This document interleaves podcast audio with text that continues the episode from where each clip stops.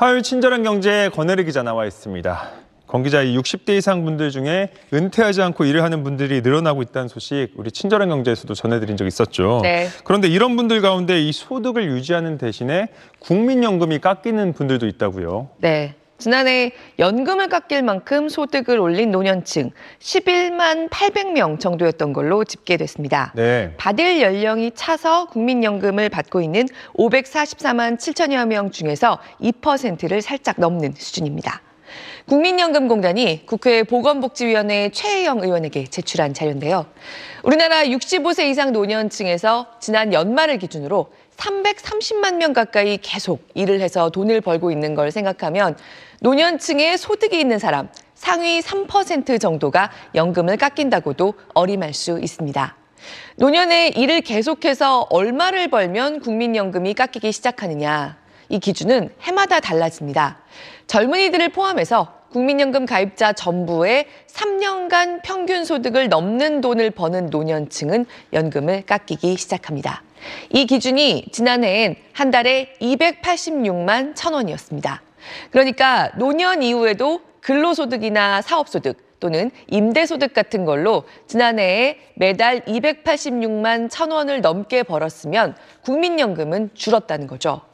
그런데 이 정도의 상대적 고소득을 올리는 노인들 중에서도 절반은 사실 월소득이 286만 원에서 386만 원 사이에 집중돼 있는 정도입니다.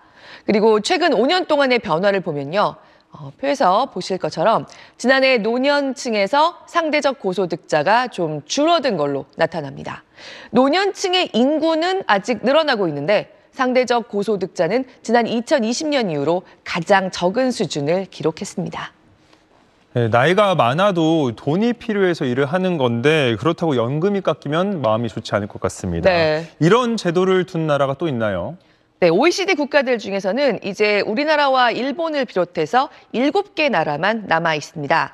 전에는 더 많은 나라들이 이 제도를 운영했지만 2000년 이후로 폐지하는 방향으로 기울었다는 겁니다. 사실 우리나라 현행 제도에서도 아무리 노인이 고소득을 올리더라도요. 받기로 돼 있는 국민연금의 50% 넘게 깎을 수는 없게 돼 있습니다. 그리고 국민연금을 깎아서 주는 기간을 최대 5년까지만으로 한정하고 있기도 합니다. 그래도 노인들의 일하고자 하는 의욕을 꺾는 측면이 크고 일부 고령층은 일을 계속해서 생기는 소득에 대해서 사실상 세금을 더 내야 하는 결과가 돼버린다는 거죠.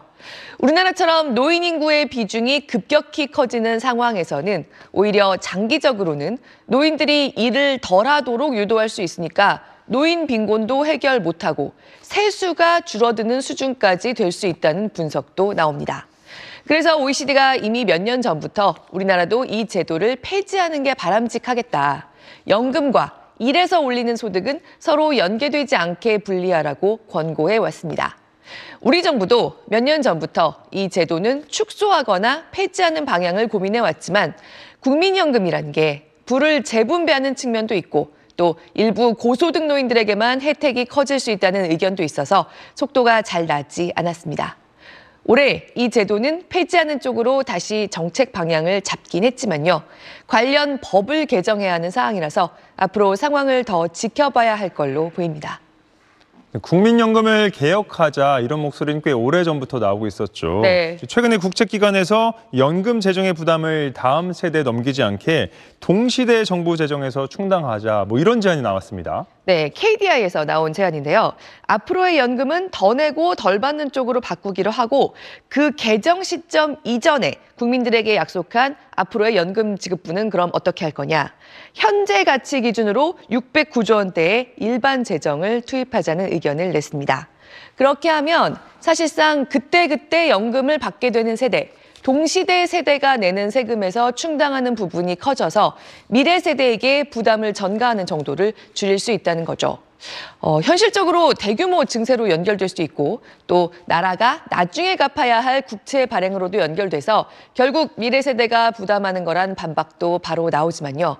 아무튼 고령화 속도가 너무 빠른 우리나라에서 연금 개혁 문제는 다각도로 계속 논의할 수밖에 없습니다. 그래서 연초부터 여러 가지 방안들이 또 제기되고 있습니다. 네, 권 기자 오늘도 잘 들었습니다.